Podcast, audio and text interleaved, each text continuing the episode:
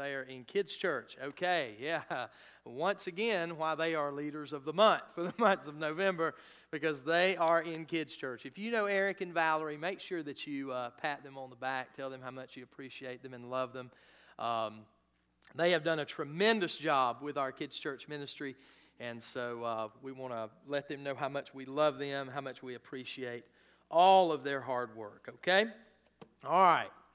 One of the most challenging tests of life, guys, can be a sibling rivalry. And if you had children who went and got candy last night, you saw that firsthand. because they came home and one of them opened up a, a the, their thing and got their bowl out and looked at all their candy. And then they went and looked at the other guy's candy. And what did they say? They got more than I do. Why do they have, you know, and I have figured out a way in my house to correct that problem. I have a bowl. and so if they come home from Hallelujah night and one's got all this candy and one's got just a little bit of candy, well, my bowl is the great equalizer, okay? It is, I have the ability. Uh, because I am dad, and uh, I remind them that it is a dictatorship. It is not a democracy, so I'm daddy and uh, and I can uh, I can I can choose to to help you out with that. So um, I'm going to get this chair over here, but uh, but what I what we do is we see these rivalries take place and we see them occur in in the lives of our children and and for parents it's tough for us sometimes as we uh, as we watch them face them and uh, go through that, that go through that difficulty. But in Numbers uh, we have another, another rivalry that we see, and uh, it is with Miriam and Aaron and Moses. Miriam and Aaron and Moses, they, uh, they face a rivalry that, that is sparked by uh, Miriam getting angry with Moses about uh, his wife.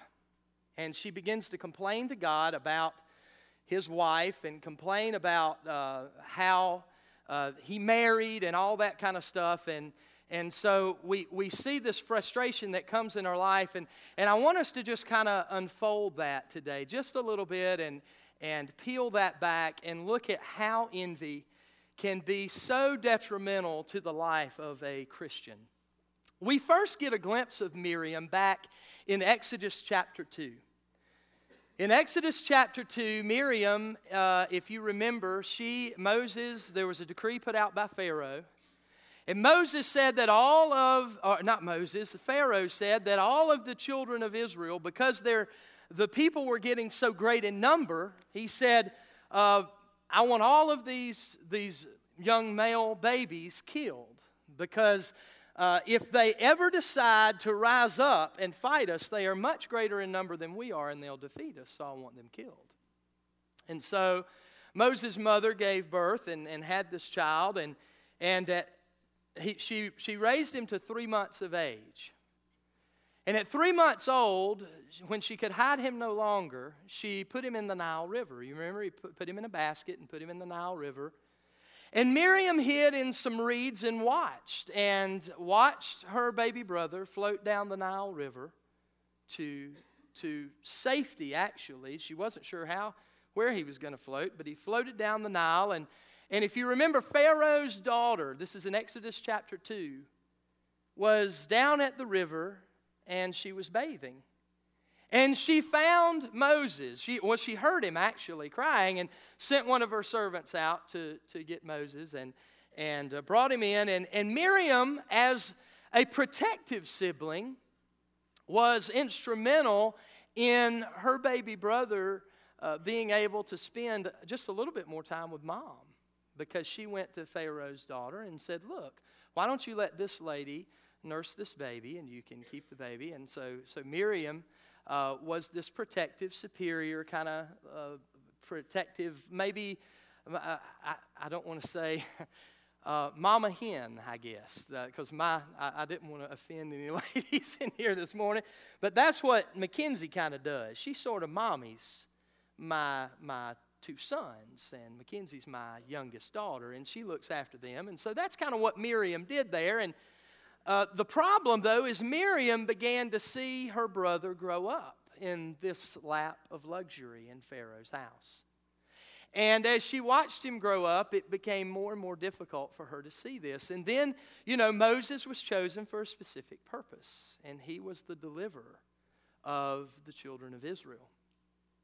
So Miriam and Aaron, both holding high positions in uh, among the children and nation of Israel, Miriam was a prophetess, and Aaron was the high priest.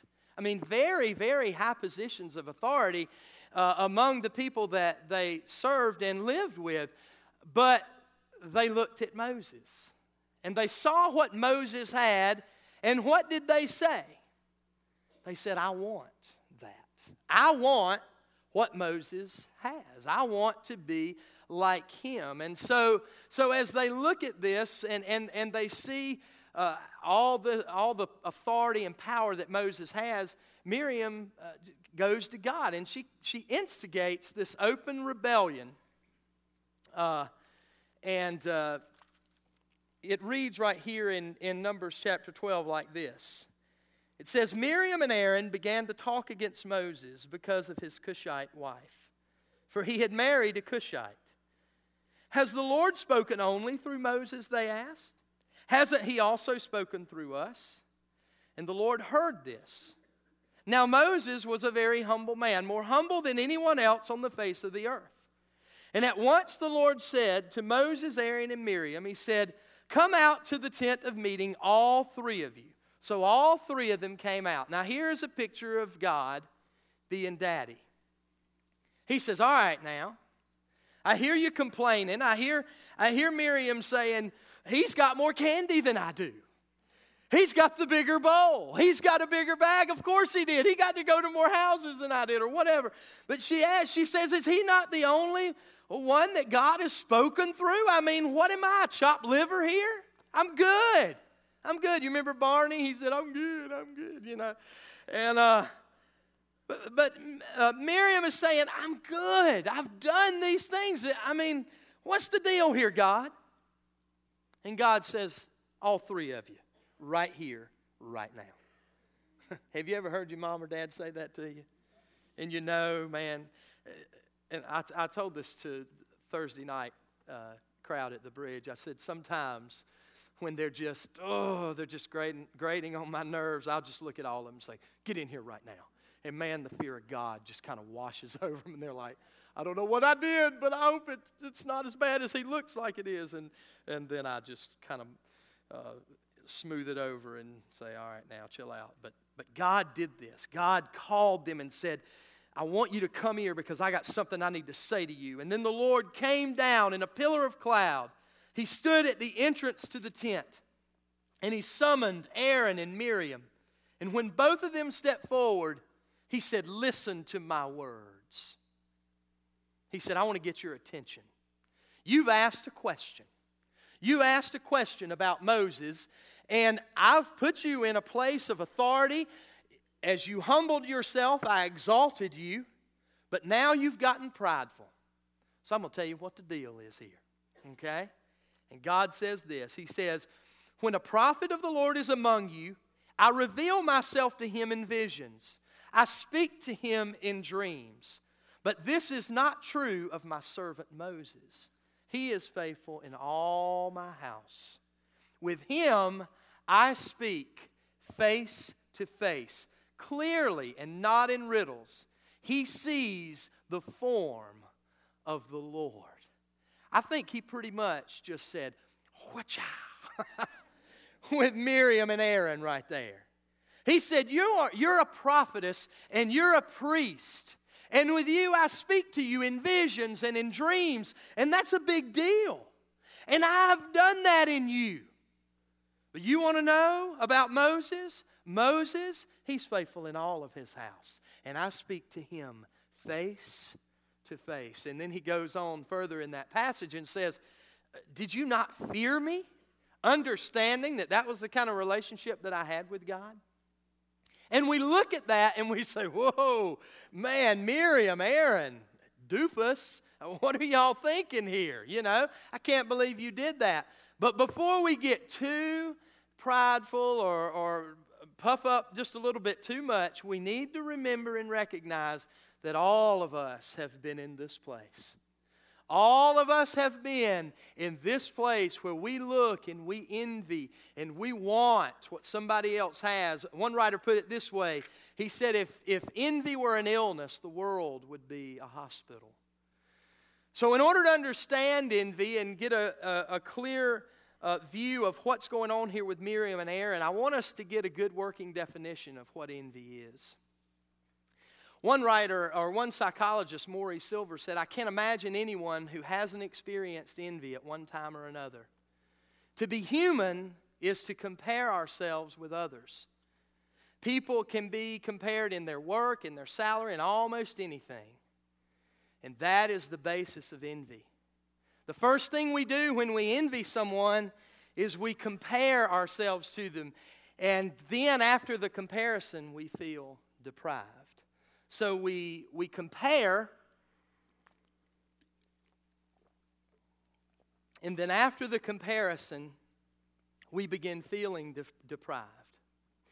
The thing I want to do as we unwrap this today is I want to distinguish between two things, though. A lot of times we look at envy and we think that envy and jealousy are the same thing. Envy and jealousy are not. Uh, jealousy, as we look at it, it it's, it's uh, the definition I have here it's an unpleasant suspicion or a resentment arising from fear or mistrust of someone else. It's intolerant of rivalry. Uh, jealousy is usually between three people. It's, it's a rivalry between three people. There's a triangle of folks. And an example of jealousy could be between uh, a husband and a wife and, a, and a, a, male or female friend. That that husband or wife has a fear the other is going to uh, maybe run off with or, or like better than they like uh, that other person. Uh, we see jealousy in our children, you know. We are jealous as adult children of our parents' love and attention and devotion. When we think that one adult child gets a little bit more than we do, maybe, that, maybe it's not things, but it's attention, it's, it's uh, the love of a parent that you feel like you should be getting a little bit more of. So that's what jealousy is. Envy is malicious grudging. Envy can be between two people. It usually is. And what envy does is it looks at what that person has and says, I deserve that over you. I should have what you have.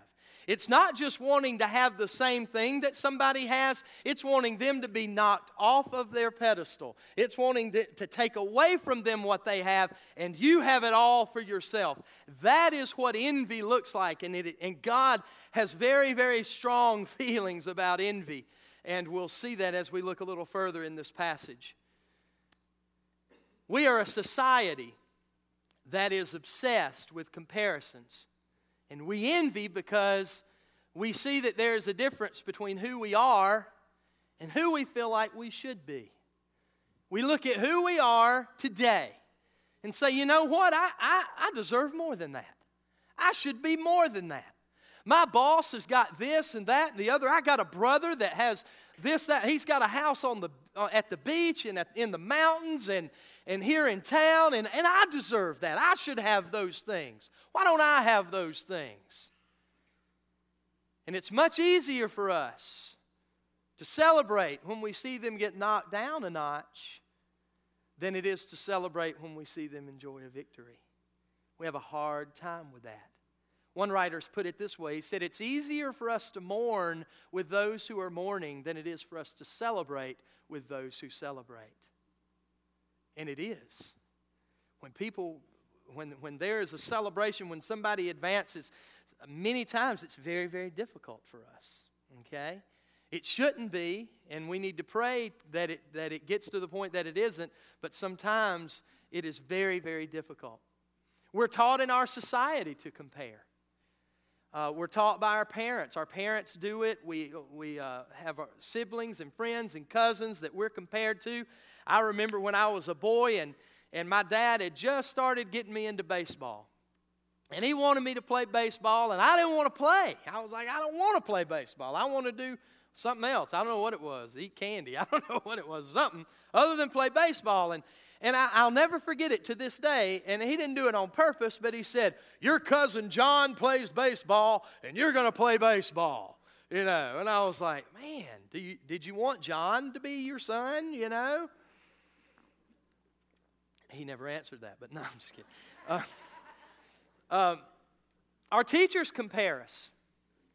My, uh, my younger brother was compared to myself and my older brother many, many times as a child growing up.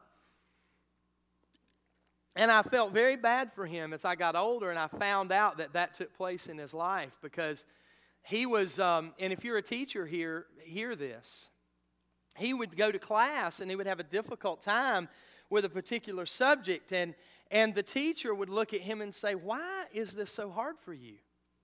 Why are you not like your brother Rob and Andy? I mean, this came so easy for them. Why, why is this such a struggle for you? I don't get it. I don't understand it.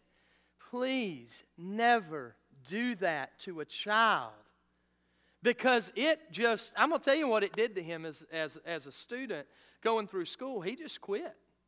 He was like, man, I can't, I'm not, I can't please them. I'm not good enough. I'm not smart enough, so I'm just not going to try.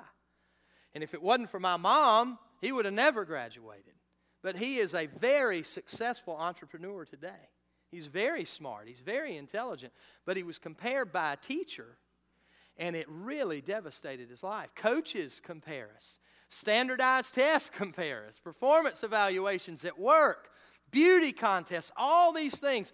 Our society not only encourages envy, but it requires envy in order to maintain itself. It requires it. Our uh, the, the advertising industry spends $6 billion a day. Now, there's a lot of hungry people in the world. We're, we're taking up money for uh, uh going out to Kentucky and feeding these folks on Thanksgiving Day, and that is an incredible thing. Can you imagine the change that would take place if we took some of those advertising dollars that push us to envy what somebody else has and put them to better use? And, and look, I'm not, I'm not anti advertisement. We advertise, we got billboards, we do all that stuff. But so much of it is driven at don't you want to be somebody else? If you just do this, if you just do that, you can be somebody else. If you have this surgery or that surgery, you can look like this person or that person. You can be somebody else. And so we're, we're driven.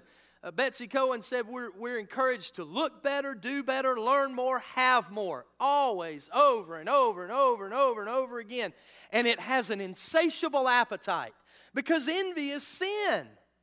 And sin is insatiable in its appetite. And if you don't know what that word is? It means that it eats and eats and eats, it's, but it never is satisfied. It is a hunger that always stays there, it's always with you.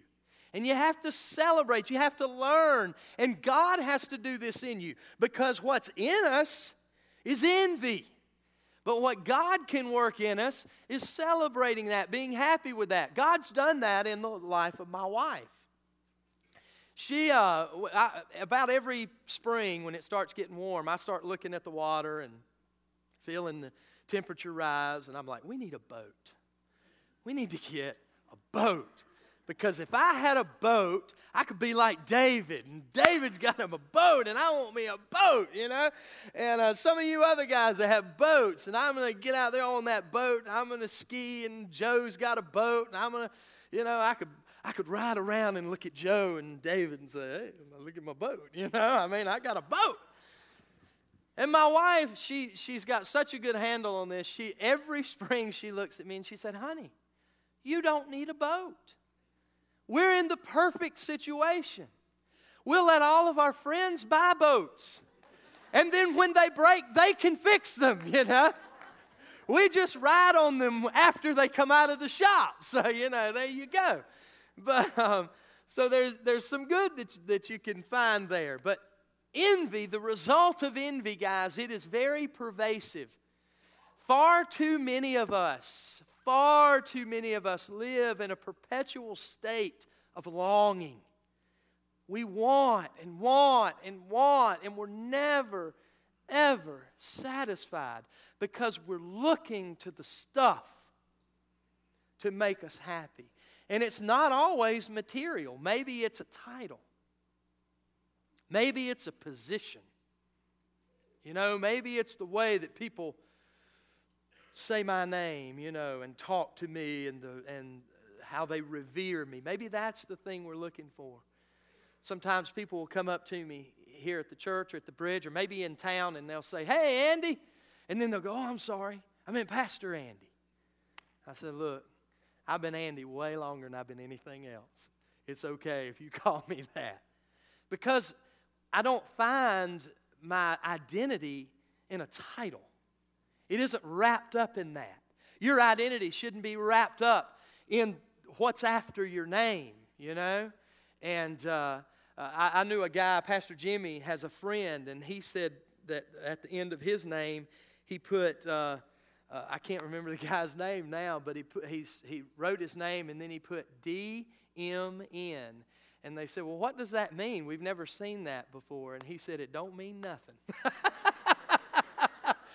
so I'm Andy Stovall, DMN. It don't mean nothing, you know? I mean, that's, that's all, that's, that's what the title's worth, you know?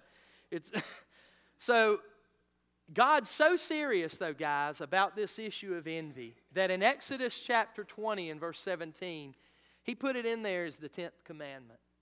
He said, You shall not covet your neighbor's house. You shall not covet your neighbor's wife, or his manservant or maidservant, his ox or donkey, or anything that belongs to your neighbor. Now, I can imagine probably on the way to church today, nobody had an issue with coveting their neighbor's oxen or donkey, okay? That probably was not a big issue for you today. You know, boy, that sure is a pretty donkey out there in that field, you know? So, uh, speaking of, the, the donkey on 70, that, that little bit. Is that donkey? That donkey is old, man. That thing's like my age. Little bit is like getting geriatric care kind of thing going on. And uh, that's cool, man. But I, you know that donkey, I don't ever see that donkey do anything but this. Maybe that's the secret. Maybe if you just stand out in the yard and just look down at the ground, you'll live a long, long time. But a little bit ain't got much going on. They ain't plowing a little bit, I can tell you that. So, but um, here's what we do envy, though, guys. We envy people's appearance. We envy their stock portfolio. We envy their cars, as we saw on the clip. And wasn't that a funny clip? And it's a silly clip. And you know, you look at it and go, yeah, this guy, it's, it's so ridiculous that by the end of his ranting, he even forgot what he was talking about. But see, that's the thing. That, that's the sin of envy. What makes it so bad is that it is so petty. As petty as that was, as petty as that looked when you were watching that clip, that's how petty it is when we do it. And, uh, you know, we, again, as I said earlier, we, we, uh, we envy cars and portfolios, personalities, and we're constantly, envy creates this constant uh, cycle of comparing ourselves. And when our children, when Drew was about two years old and my daughter was about four, um, my wife went to the store and bought two little, you know, little girl bikini things. We had this little pool we got from Sam's and we put it in the front in the backyard and and they're you know having a ball swimming and so I, I I'm cutting the grass and and my wife gets home and she told Mackenzie that she was picking this up before, before she left, and so she was real excited. And so when, when she got back in, Mackenzie runs, Mama, Mama, you know how they do. And, and uh, the older they get, the less they do it, you know, and you're wondering if they still live in the house. But, um, uh, but she got home and she's all excited, and she's got two little bathing suits. And oh, you know, I got to go try them on. And, and so I'm, I have to stop everything and wait and go and, and, and you know, we've got the, we got the whole modeling thing going on. So she comes out and Kirsten says, okay, stop everything you're doing. And uh, Mackenzie's coming into the backyard and she's got her new bathing suit on. I want you to take a look at it. And so she comes out and she's cute as a button. You know, she's four years old. How could she not be anything but cute, you know? So she's cute as a button. She walks out and she's like, Look, Daddy, isn't it pretty? And oh, I just make the biggest deal. Oh, Mackenzie, you are so beautiful. That is so pretty. That, that bathing suit, I just can't believe it. You, you know, it was made for you. That kind of thing. So, whatever. Whatever you say. But, you know. So my son is watching this transpire. And you know, a lot of times when we when we look at when siblings compare themselves to, uh, you know, who's getting the most from mom and dad, you know, uh, it's like if you get a bigger scoop of ice cream, they think love is limited. And so if, if they get the most of it, then there's less for me, you know. They don't understand we love them all so much and would die for every one of them. There's nothing we wouldn't do for them. But he's looking at this and he's watching it and he's getting this sense of, I, I, I feel like I'm missing something here. So I crank the lawnmower and I go back to cutting and and in about five minutes, Kirsten comes out again, and I see her, you know, hey, you know, waving her arms. And some of you've heard me tell this story, but waving her arms, and she stops me, and I said, what, what, what is it? I, I you know, I got to get done cutting the grass. You know how you men do. We're like, let me finish this, you know. And uh, she says, you got to stop. Drew wants to show you something.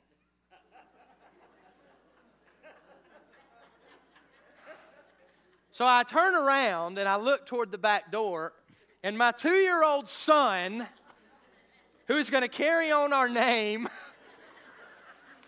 is standing on the deck with a silver bikini on. And he says, Look, Daddy, I pity, I pity.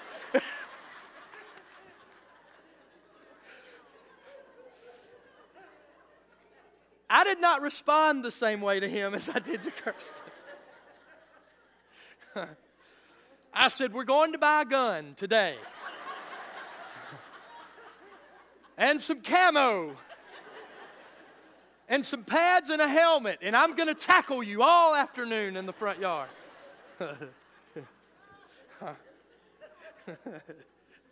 Man. But we compare, you know? We we do it. Lord Jesus, thank you that He does not do that anymore. Uh,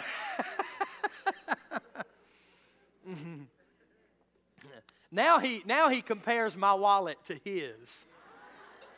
He's like, You have more money in your wallet than I do, Dad. Or usually it's, Dad, why is there no money in your wallet? So, but, um, but then what happens, guys, envy moves out of uh, the home and it moves into school, it moves into our job, it moves into friendships. And we have a tendency of looking over our shoulder to see who gets the office with the window. We uh, see who has the most gifted children among the group of people that we hang out with, you know? Who's better at doing what? And boy, we got to step it up, you know. Then if somebody is, if your kid's a tennis player and somebody's more gifted than they are, you're like that, that mom or dad who's out there on the tennis court with the three year old little girl. Have you seen that commercial that was on years ago? And those balls are just flying 90 miles an hour, and that kid's, you know, doing everything she can to protect herself from getting killed by these tennis balls. Because we want to, man, we're driving them. You got to be good. Sometimes envy is expressed in us living our lives vicariously through our children, wanting them to achieve and have things maybe that we didn't have. If they just understand, if they just got it and Guys, remember, Pastor has shared this with us before, but training up our child in the way that he should go means finding, praying, and seeking God and saying, What is the bent of my child? What is that area that God has naturally gifted them in? And let me work toward helping them fully express that gift and fully express that bent through the leadership of the Holy Spirit in their life. And that's, guys, that's what it is. It isn't I'm going to make you a mini me. It's I'm going to find out who you are and help you discover that. And then we're going to nurture that and cultivate that. and cause that thing to flourish and grow. That's what training our children up in the way that they should go is all about. My dad was an engineer, still is, I guess. Always will be. I took a quarter of calculus. I'm that old. We didn't have semesters then. So we took a quarter of calculus, and I decided that I was not going to be an engineer because I was way dumber than my dad in math. I was better at him in other things, but math was not my gift. You know, it wasn't my natural bent, and I found that out in a hurry. And I found out how smart he was. I was like, dude, you, man. But you know what my dad never did? Because I told him I, uh, when I started college, I was like, I want to follow in your footsteps. You know, I emulated my father in many, many ways. I love my dad and, and uh, am so proud to call him dad. But, um, but as I went into that and found out that wasn't my gift and that wasn't the thing that I was naturally good at, my dad did an incredible thing for me. My dad never judged me. My dad never looked down on me. He never talked down to me. He never said, you don't, You're not applying yourself enough, son. You could do this if you just try. I discovered what it was that God had gifted me to do, and He said, Do it. I support you 100%. I'm proud of you. He doesn't, they don't come up here very much. My dad's uh, uh, in remission right now, thank God, with cancer. And. Uh, Found out a, found out a year ago that he had uh, chronic myeloid leukemia and uh, absolutely rocked my world because he is my hero. Um, but understood very quickly that I, I'm not immune to anything. You know, I live in this world that is cursed by sin, and it touches every part of our life, and it touches every family. And so, um, but I found out that. But my dad, you know, he uh, just every, every day that he is a part of my life, he makes me a better man. But I saw what he did for me there in just loving me and encouraging me. And I was saying, I, I, lost my train of thought there. I was saying he doesn't travel up here much, and the times that he does, it makes him so nervous when I speak that he just can't. My mom, it drives her crazy because he's just wringing his hands like, when's he going to say the dumb thing that's going to make me embarrassed, you know? Don't say anything stupid, son, please, you know, that kind of deal. But he is so proud of me, and, and he's proud of his other sons. And uh, he, did a, he did a tremendous thing in our life by always encouraging us to do what God gifted us to do. My younger brother's a farmer, and he's a great one. And he's a great one because my dad stood behind him and encouraged him and said, Whatever you need, son.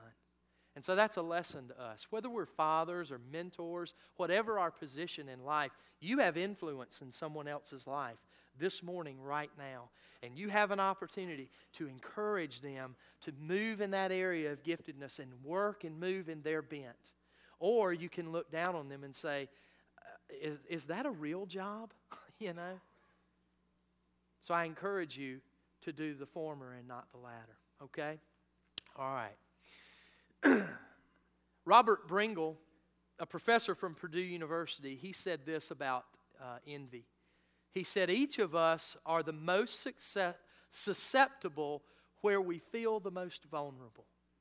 We're the most susceptible where we feel the most vulnerable. And a lot of times you don't realize how vulnerable somebody is in an area until you listen to them talk about themselves and other people as it relates to that thing. A lot of times, people who feel tremendous insecurity and vulnerability uh, are very sarcastic, they're very cutting, uh, they're very snide when it comes to other people. They'll look at uh, maybe a, a coworker or somebody that's in the same field with them and just rip them to shreds. Guys, that's envy.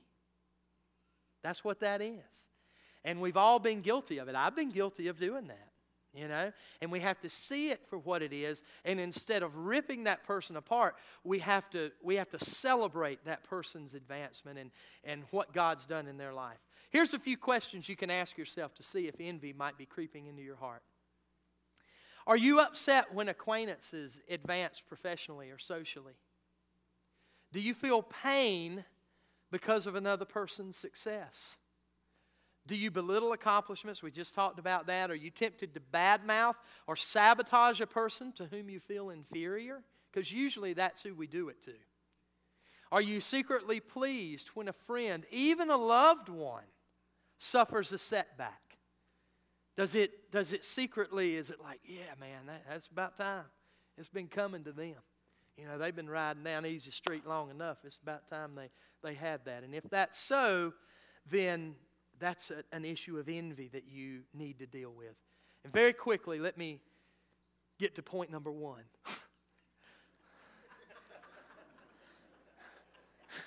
I have three. You ain't getting them all today, okay? Envy is a sin that the Lord does not treat casually. This passage here in Numbers makes that very, very clear. Envy makes God extremely angry. Moses didn't complain about uh, the envy that Miriam had, but God sure made it very clear how he felt about it. In Numbers 2, it says that the Lord heard the grumblings of Aaron and Moses, or, or Aaron and Miriam, and he immediately summoned them to a meeting. And in Numbers 12 9, it says, The anger of the Lord burned against them. Why does, why does this sin of envy ignite so much anger in God? Here's, your first, here's the first reason. The first reason is because envy devalues my self worth. It devalues my self worth. Now, when it devalues my self worth, who else does it devalue? Who created you? Did you create yourself? No. God created you. God is the creator of all things. And so when we devalue our own self worth, we're looking at God and saying, you know what? You kind of missed it here. You could have done a little better. I mean, what, what, what's the deal? It denies the uniqueness that God made when He created you. And it defeats the, contru- the constructive work of the Spirit in your life. We forget many times that God is the potter and we are the clay. Isaiah 29 says, Can the pot say to the potter that he knows nothing? Can we look to God and say, You know what? I think you messed up here. I think you made a mistake here. I think you, you didn't quite you didn't quite hit it here, God. I, you know, I don't know why you did what you did. I don't know why you made me the way you made me, but I'm not any use to anything or anybody. I need to be that guy. I need to have that talent or that giftedness. And, and then we spend the rest of our lives in misery because we're comparing constantly to someone else and we're never measuring up. And we're always falling short because we quit trying. What a waste. What a waste. Don't allow the sin of envy to steal from you what God created you to be. He created you for a tremendous purpose. He created you to do marvelous things in this world. He created you to do stuff that only you can do. There are people that are going to be touched by God that I can touch because of my personality, because of my giftedness, because of the areas in which I function. I'm going to be able to minister to, to a certain group of people in a way that maybe some of you couldn't. And guess what? The same is true of you. God created you very special. He created you with a heart for very special things. And when you when you envy someone else and say, I wish I could be that, you deny who God created you to be and the purpose He wants to fulfill in and through your life. You have a purpose this morning. I want you to hear it and I want you to believe it this morning. You have a purpose. We, have, we read the purpose driven life. We hand out the little pamphlet about discovering your life's purpose, but you have a purpose. Fulfill it. Don't devalue. Don't look to the potter and say, you know what, you could have done a little bit better here. I don't know about you, but I've never created a heart. I've never made two sets of lungs that fit perfectly inside of a human body. I've never made a brain. I've never sat down and put all that together and knit it together in the womb of a mother. I've never done that. Guess who has? God has. And when He tells me He's got a purpose for me, He's got a plan for me, and He's created me unique, and He's got great things in store for my life, I believe that. I have a tendency to believe that because He did all this. And some of you are like, boy, Lord, keep working. but He did all this. I know that He has a plan for the next step. So, my prayer for you this morning is that you do not deny your worth that God has placed on you as an individual. God was very angry with Miriam about this sin. We'll look at it a little in a little more detail next week, but this the sin of envy made him so angry that he struck her with leprosy. The sin of envy will distance you from God and it will distance you from the people that you love. That thing that you chase after so much that you think, if I can just be this person, if I can have this gift, if I can have that talent, if I can do that, then man, everybody's going to like me. Everybody's going to, man, they're going to be drawn to me and, and I'll be loved by all. And that very thing will be the thing that repels everybody from your life. God made it very clear. If we allow pride to creep in and we exalt ourselves, He will humble us. And let me tell you something many times it's a public humiliation because that's what happened to Miriam. Miriam got proud. Miriam said, Well, what about me? And we just read in that verse, God told her, Okay, you want to know about you? Here's about you. I wasn't going to say all that.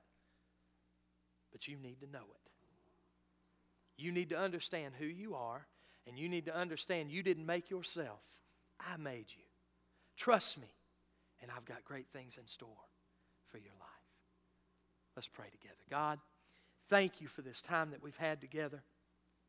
And Lord, I pray, God, I pray that the sin of envy would not creep in and and destroy who you created us to be and incite anger with you, God. I mean, yeah, we, we have been talking about here lately anger in our own lives and that we can be angry and not sin, and that is very important to understand, and, and it's a very valuable lesson. But God, we do not want to make you angry. The things you hate, I want to know what they are, and I want to stay away from those things. And I want to honor you with my life. And so, God, today, Today, Lord, I come to you and I and and and church just acknowledge acknowledge it today. If you have allowed the sin of envy to creep into your life, just say, God, forgive me. Because I've denied my own self-worth. I'm I am good. I have value. And I'm secure enough in understanding that somebody else may have value and, and, and be good in different things than I'm good at. But that's okay. We're all different. We're all part of the body. God, I, I realize that I've been doing that. I realize I've been living my life comparing myself to everybody else.